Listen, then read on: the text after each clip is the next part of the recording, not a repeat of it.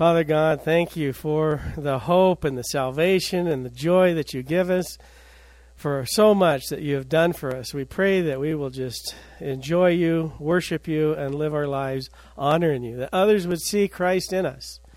Lord, uh, draw us close to you. We need you. We desire you. We thank you. Thank you for who you are and what you're doing. In Jesus' name, amen. Well, there's a movie. In the movie Not Without My Daughter, uh, a woman had married a man who was a medical doctor.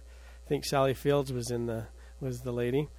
And this man was Iranian by birth, and he still had his most of his family living in Iran. And this event began, or at least the setting of the movie and the book, it was really a book, it began in the early 80s after the Iranian Revolution of 1979.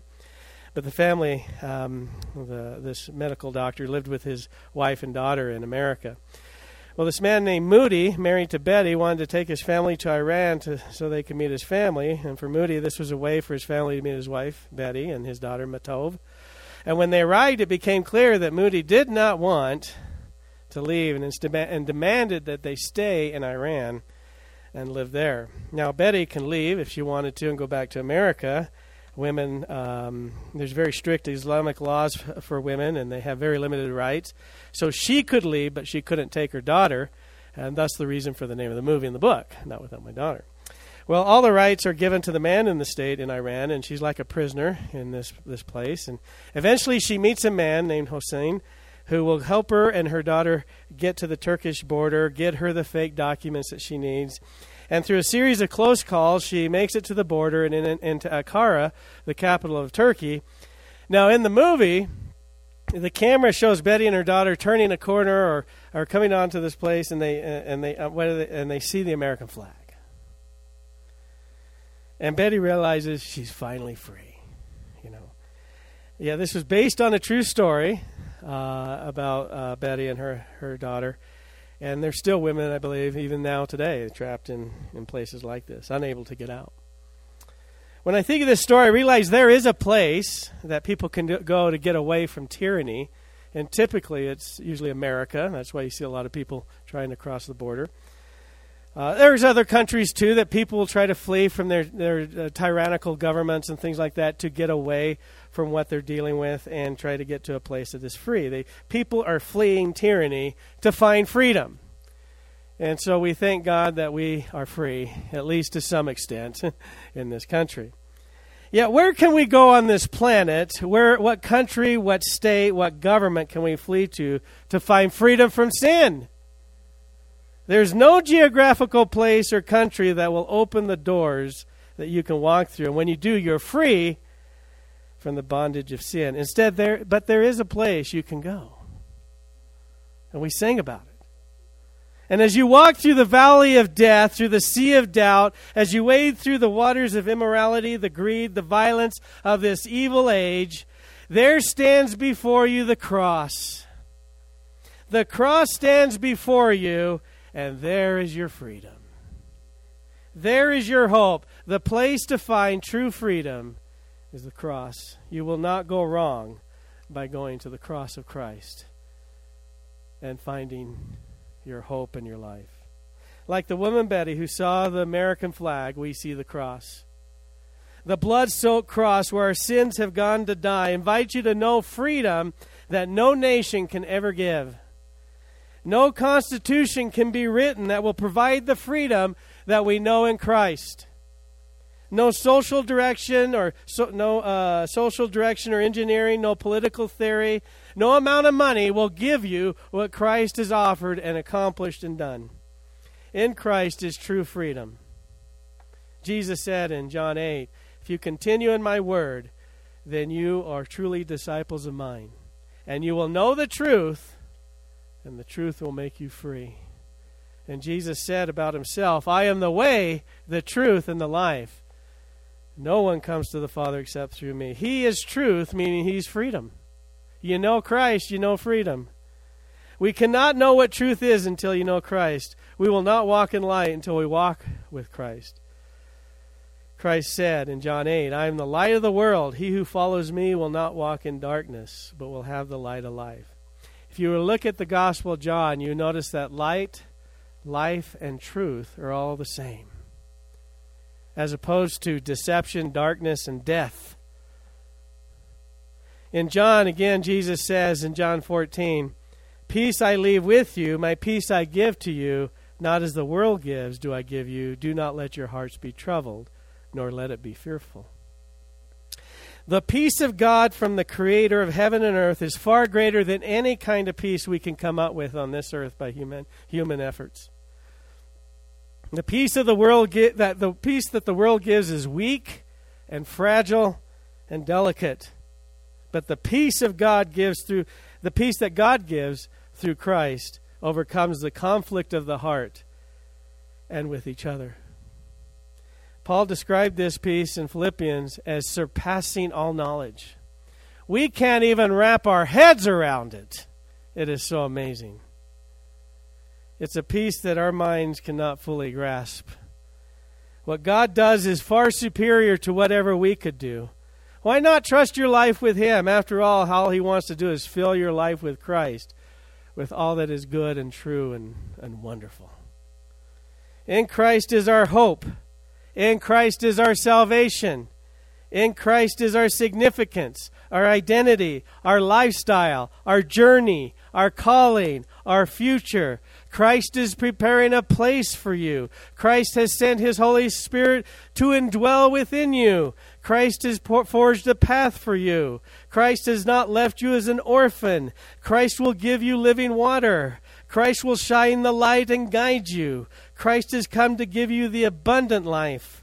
Christ will give you victory, strengthen your faith, give you faith, overcome your sin, forgive your sin, heal you of your sicknesses, embolden you to speak the word of God, and compel you to make him known. Christ is life and he is freedom. Live your life revealing Him. I challenge you today live your life revealing Christ. Reveal Him every day. Live your life today revealing Christ. And when you do, you bring freedom and you bring God's amazing love. Real freedom. May we pray the prayer of John the Baptist He must increase, I must decrease. May all who come near me see Christ in me May the world not know Mark Trujillo. May they so know Christ in me. What can I do in comparison to what Christ has done? But Christ in me, living his life in me. Now that is what the world needs. That is what my neighbor needs.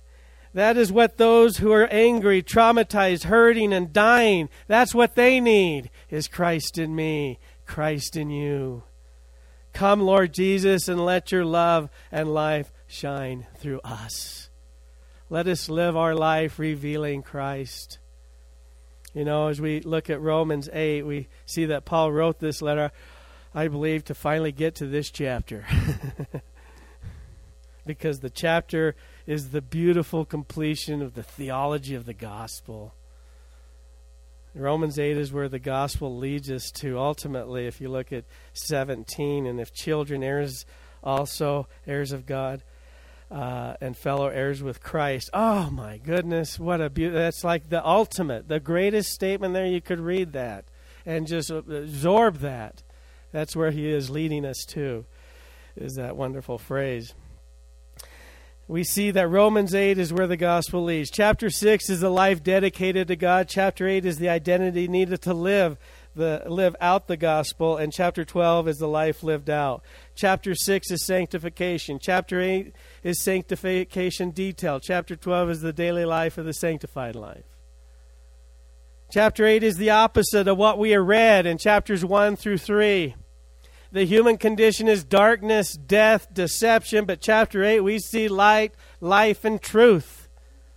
We see the hopelessness of humanity in chapters 1 through 3, but hopefulness in Christ in these chapters as we see the completion and the beauty of the gospel. Live your life revealing Christ. Number one, acknowledge your status in Christ. Let's look at Romans 8, start with verse 1. Therefore, there is now no condemnation for those who are in Christ Jesus. Oh, Amen. Come on, we should like, yeah! there is therefore now no condemnation for those who are in Christ Jesus. For the law of the Spirit of life in Christ Jesus has set you free from the law of sin and of death. For what the law could not do, weak as it was through the flesh, God did, sending his own Son in the likeness of sinful flesh, as a, and as an offering for sin. He condemned sin in the flesh, so that the requirement of the law might be fulfilled in us, who do not walk according to the flesh, but according to the Spirit. Now Scott Woods last week quoted John 3:17 or 3:16 and 17 saying that he liked verse 17 very much and this is what it says for God did not send the son into the world to judge the world but that the world might be saved through him. Why would God have to judge the world because of our sin? We deserve to be judged. We deserve to be condemned to hell. But when you read this verse in verse 17, you see God does not want to do that. He wants to save you because he loves you. May you never doubt his love. Paul in chapter 7 saw the dilemma as we've been, we looked at that past few weeks. He saw the dilemma of wanting to live the righteous lifestyle, but instead, all he found was unrighteousness. All he saw was his own sin. He even said, Nothing good dwells in me. He knew in his condition, his status, that he was worthy of judgment and condemnation. He did not deserve heaven, but God, who is rich in mercy because of his great love with which he loved us, even when we were dead in our transgressions, made us alive together with Christ. God saw you in his great love and chose you to be his. Chapter 7, Paul saw his condemnation because of his sin that ruled in his heart, and he had no way of stopping it. In verse 1 of this passage, he then boldly claims that beautiful truth there is no condemnation for those in Christ Jesus. This is what Paul has been arguing from the beginning as he concluded the. Uh, sort of the, as he looked at the condition of the human heart in chapters 1 through 320 if you take a look at chapter 3 verse 21 it says but now apart from the law the righteousness of god has been manifested being witnessed by the law and prophets even the righteousness of God through faith in Jesus Christ for all those who believe, for there is no distinction. And you see there, he has been leading up to that phrase there is no condemnation for those in Christ. We are not condemned because we through Christ are justified.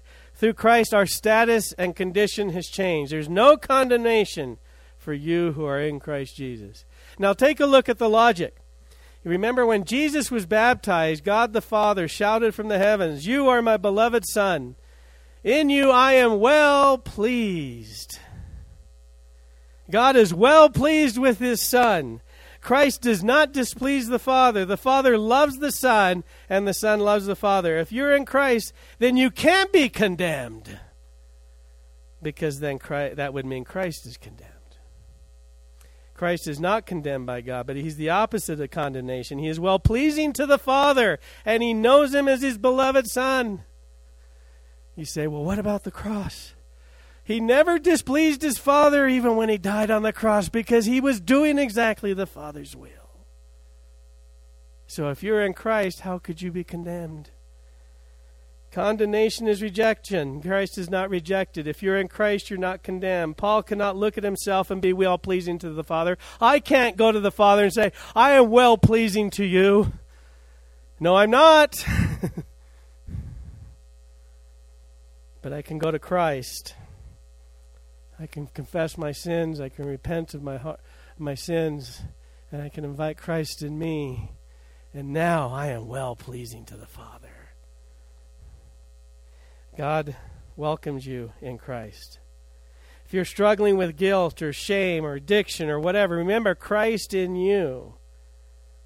Your condition has changed. Your status has changed. Your identity has changed. What you were as a sinner is no longer true because Christ changed it. He has forgiven you, He's justified you, meaning your name is no longer sinner but righteous. Live out the reality of your new identity. And that first observation find your identity in Christ. The law of the Spirit of life in Christ has set you free from the law of sin and death, says Paul. We had read about this law earlier in 321 that says, apart from the law, there is a righteousness that we can receive. You see, there is a way to gain righteousness apart from the law. Only in Christ. You can't try to do it some other means. You can't go to some other religious uh, direction. Only in Christ. The law of the Spirit of life is what Paul talked about in Colossians when he wrote in Colossians 1 For he rescued us from the domain of darkness and transferred us to the kingdom of his beloved Son, in whom we have the redemption, the forgiveness of sins. You were transferred, rescued, and removed from the, from the domain. The domain means dominion. Sin had dominion over you, but Christ has a greater dominion over sin. He had Christ has a greater dominion. 1 Corinthians it says, Who also made us adequate as servants of a new covenant, not of the letter, but of the Spirit. For the letter kills, but the Spirit gives life. The letter of the law kills, but the Spirit gives life. Verse 17 of 2 Corinthians 3. Now the Lord is the Spirit. Where the, Lord, where the Spirit of the Lord is, there is liberty. There is freedom. There's freedom in the Holy Spirit. We're under a new law. We follow a new path. We're led in a new way. We're free and empowered. Sin and death no longer have authority over me. Sin and death can no longer lay claim to me. I'm living out the reality of Christ's life. And though I'm, rece- I'm and through that, I'm revealing the matchless name of Jesus Christ. There's no condemnation in Christ because of what Christ has accomplished.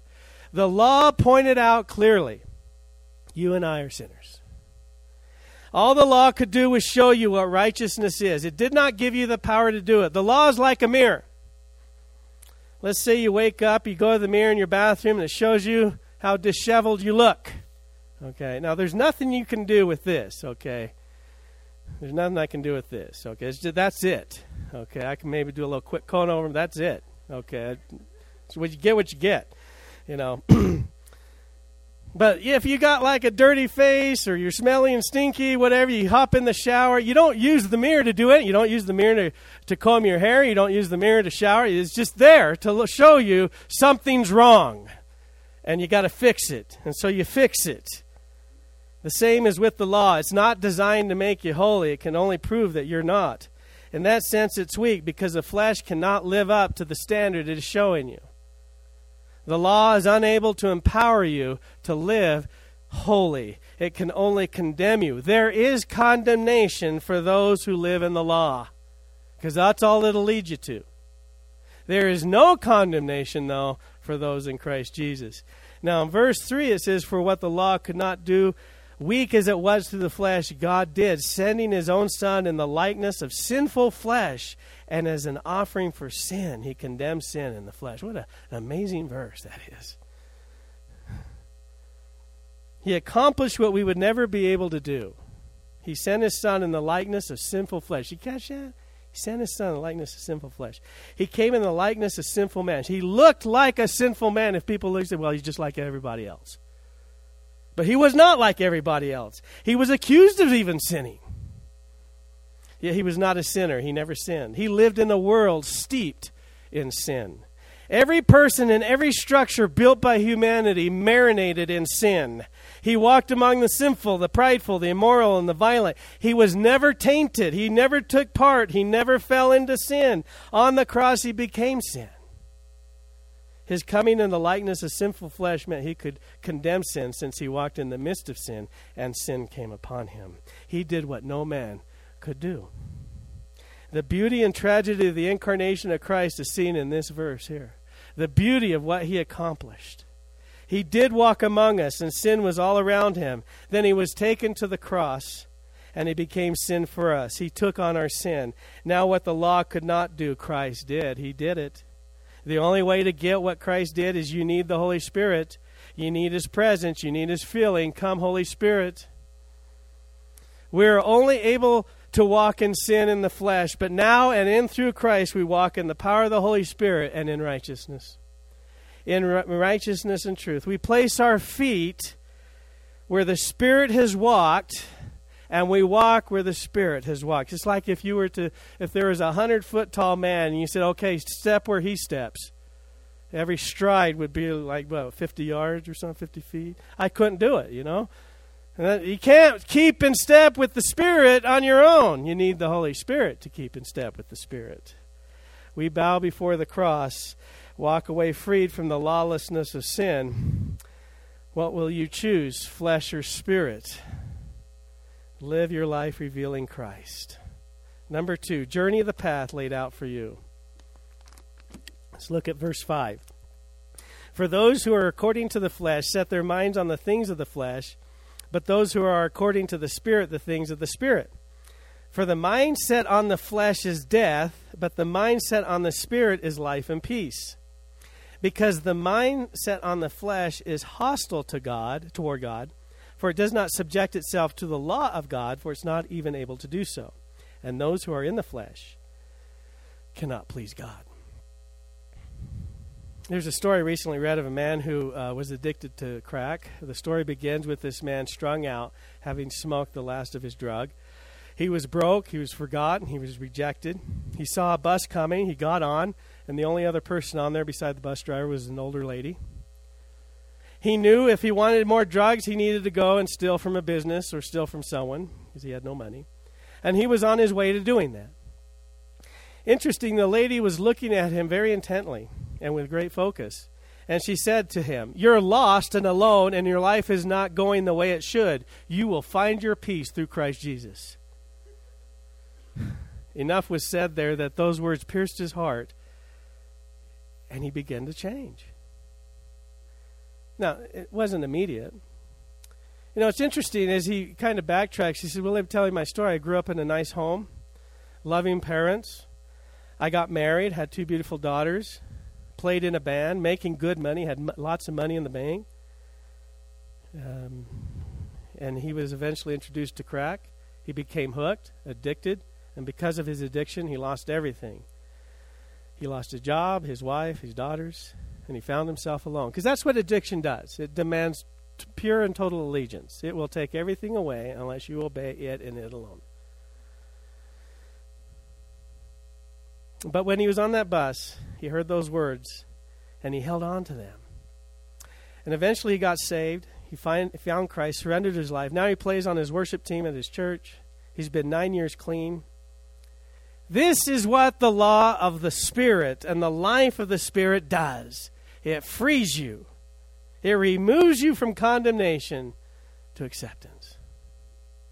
In the book of Hebrews, we read, and therefore he had to be made like his brethren in all things so that he might become a merciful and faithful high priest in all things pertaining to God to make propitiation for the sins of the people. He had to be made like us in all things so that our sins could be removed and forgiven. I am forgiven. Now I must forgive.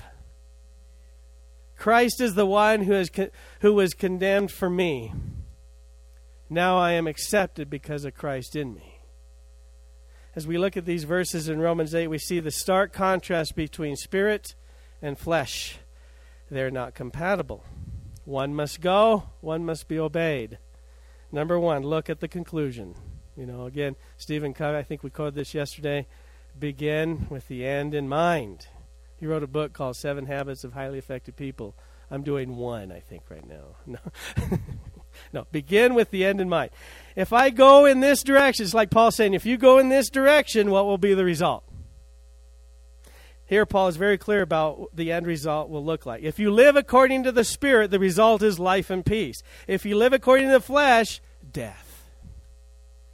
What do we mean by the flesh? The flesh is our sinful, selfish selves. In verse 14 of chapter 7, he says, for we know that the law is spiritual, but I am of flesh, sold into the bondage to sin. We're held captive and imprisoned to this body of sin. Look at what the motive is behind the flesh. It is hostility and hate toward God. Look at the motive of the Spirit. It's peace and life from God. Hostility is not peace. Can you have hostility towards someone and still be at peace with them? No, you cannot a resounding no, or as Paul would say, may it never be. If you do not have peace with God, you will not have peace with each other. And let me tell you, our history books are filled with a testimony of hostility to each other. It's just filled with it because we have no peace with God. If we're hostile to God, we're hostile to each other. If you're hostile to God, you're then hostile and hateful to what God says. You're hostile to what He's revealed which is his righteousness. When you're hostile to God, you're hostile to his word. You're hostile to whomever he loves. God's word is life. So if you're hostile to his word, then you won't read it, you won't meditate on it, you won't you'll you'll reject it and you'll accept death. Cuz his word is life to us. Yeah, it's interesting in uh, Genesis chapter 1 it says that the spirit of God hovered over the waters because and the earth was formless and void. And how did we get rid of formless and void? Well, God spoke every day. In Genesis chapter 8, verse 1, we're back to formless and void when the earth was covered with water. Why was it formless and void again? Because they rejected the Word of God. If you want a formless and void life, remove the Word of God. formless and void.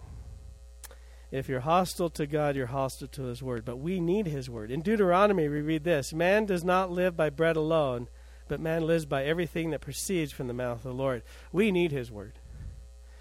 That verse clearly states we do not live on bread and food, but God's Word. His Word is life. You reject His Word, you reject life. The follower of the flesh will not submit to God's Word because sin acts like an immune system to the Word of God.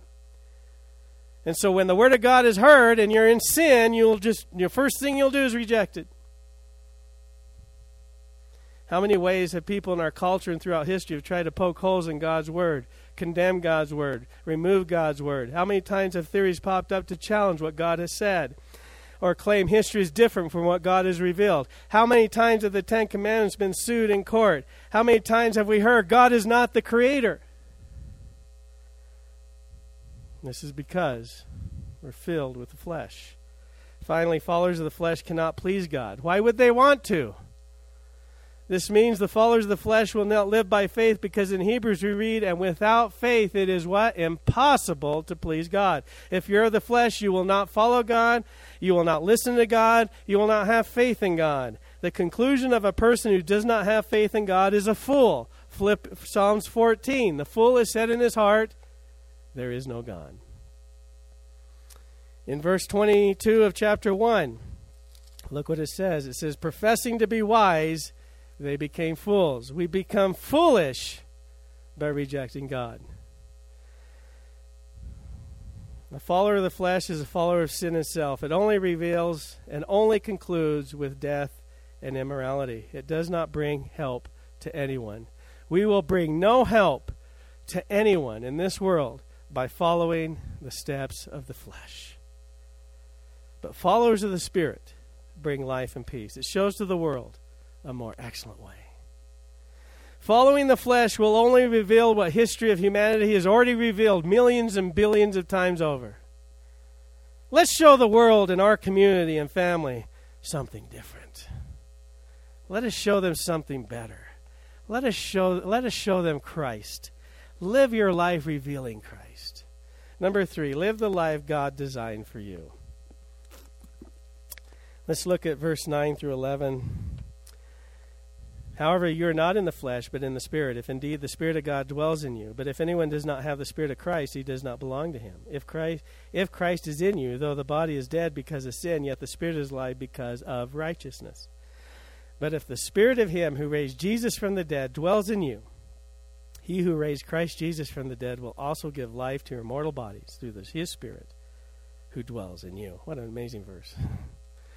In the book of Galatians 5, Paul said that the spirit and flesh are in opposition to each other because they're focused on two different things. The flesh produces immorality, impurity, sensuality, idolatry, sorcery, enmity, strife, jealousy, outbursts of anger, disputes, dissensions, factions, envious, drunkenness, carousing, and things like this. You can never come to the end of that list, by the way. It just keeps going on and on and on. That's why he just says, and etc., basically. But the fruit of the Spirit is love, joy, peace, patience, kindness, goodness, faithfulness, gentleness, self control. Complete opposites flesh, spirit. The flesh will not produce what the spirit will, nor will the spirit produce what the flesh will. You cannot start with the flesh and produce what the spirit wants love, joy, peace, patience, kindness. God did not design you to live according to the flesh, He designed you to live according to the spirit. When you come to Christ, you receive the Spirit. That's clearly stated in verse 9. However, you're not in the flesh, but in the Spirit, if indeed the Spirit of God dwells. Don't let anyone tell you, oh, you have to wait for the Spirit to come. The Spirit comes at salvation. You receive the Spirit of salvation. When you repent, when you come before Christ and submit to Him, the Spirit comes. Number one, what the Spirit wants to do. When you receive the Spirit, the Spirit wants to do one very important thing. Many people will say, when you receive the Spirit, well, I'll do this. I'll speak in tongues. I'll heal this people. I'll see visions and prophecies. I'll have this wonderful experience. That may happen. Wonderful. God bless you. But that can also be a distraction.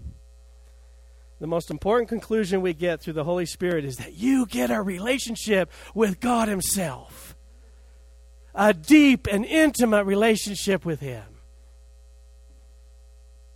That's what you were created to be and to know. That is what you God is drawing you. You know, when you're filled with the Spirit, you know what will come out? His love. His love. Your body is dead because of sin, and one day, praise the Lord, we'll get new bodies. But while we're here on this earth, we come to, to, life in the Spirit. You have a relationship with God through the Spirit, and that is greater than anything. What is amazing is that the Holy Spirit has come to live within me. He has come to make me alive. He has come and He is my guarantee of all that God promised. The greatest promise is God and knowing Him. The Spirit wants you to know God and to be in close relationship with Him. Look at that verse 11. But if the Spirit of Him who raised Jesus from the dead dwells in you. What an amazing, ah, it's just a beautiful verse. The Spirit of God who raised Christ from the dead lives in you. Just com- contemplate that for a moment. The Holy Spirit is able to make a dead person alive. Now, of all the power in the universe, I do not know of any power outside of God that can make a dead person come to life. Do you know of anything? I don't know of any. I can't pour water on a dead person. I can't throw dirt on a dead person. I can't feed a dead person. They're dead. But the Holy Spirit can do something far greater than I could do, and what any other human being can do. We have a million ways of how to kill people, and we have mastered that very well, sadly. But nothing brings to life to a person who is dying. But Christ, the Holy Spirit, the Father can. Since the Holy Spirit raised Christ from the dead, well, he will raise you from the death, from sin to life in him. He is life itself. You have the fullness of life because the Spirit lives in you. That means sin, which can have a hold on you, can be overcome if the Spirit of God who raised Christ from the dead is living his life is living him living in you, what can you not overcome? If you're addicted to drugs, pornography, immorality, maybe you're filled with world ideologies, maybe you have anger, maybe you got whatever you're dealing with, can you not overcome it through the power of the Holy Spirit? He can bring you out of your prison into life. He can save you from what is holding you and walk with you into that light. If the Holy Spirit who raised Christ from the dead living in you, what can you not accomplish in the power of the Holy Spirit? We can accomplish whatever God wants us to accomplish. So, what is God wanting you to accomplish? What is God calling you to do? What is God saying? That seems very uncomfortable, God. Well, then go do it. And enjoy the journey. And yes, you'll probably have struggles. Yeah, you'll probably have some failures, but you will overcome through the Holy Spirit. God, who's rich in mercy, has taken me, who was dead in my sin, dead in my selfish, sinful nature, and made me alive. What is that life? It's a relationship and intimacy with God. He guides me out of my addictions. He forgives me and makes me able to forgive. He fills my mouth with words of praise and my heart with the gospel. He takes the regret and shame and turns them into ministries. Now I can help other people with regrets and shame. He puts me on a path to tell others about God, to pray often and love Him. My heart is filled with peace and joy. I'm now living the way God designed me to live. I'm now living my life revealing Christ. And that's what you're doing too. Let's pray. Father God, thank you for your Holy Spirit. We desperately need Him. Help us now as we celebrate and remember the time and the gospel of Christ our Lord dying for us and rising again. In Jesus' name.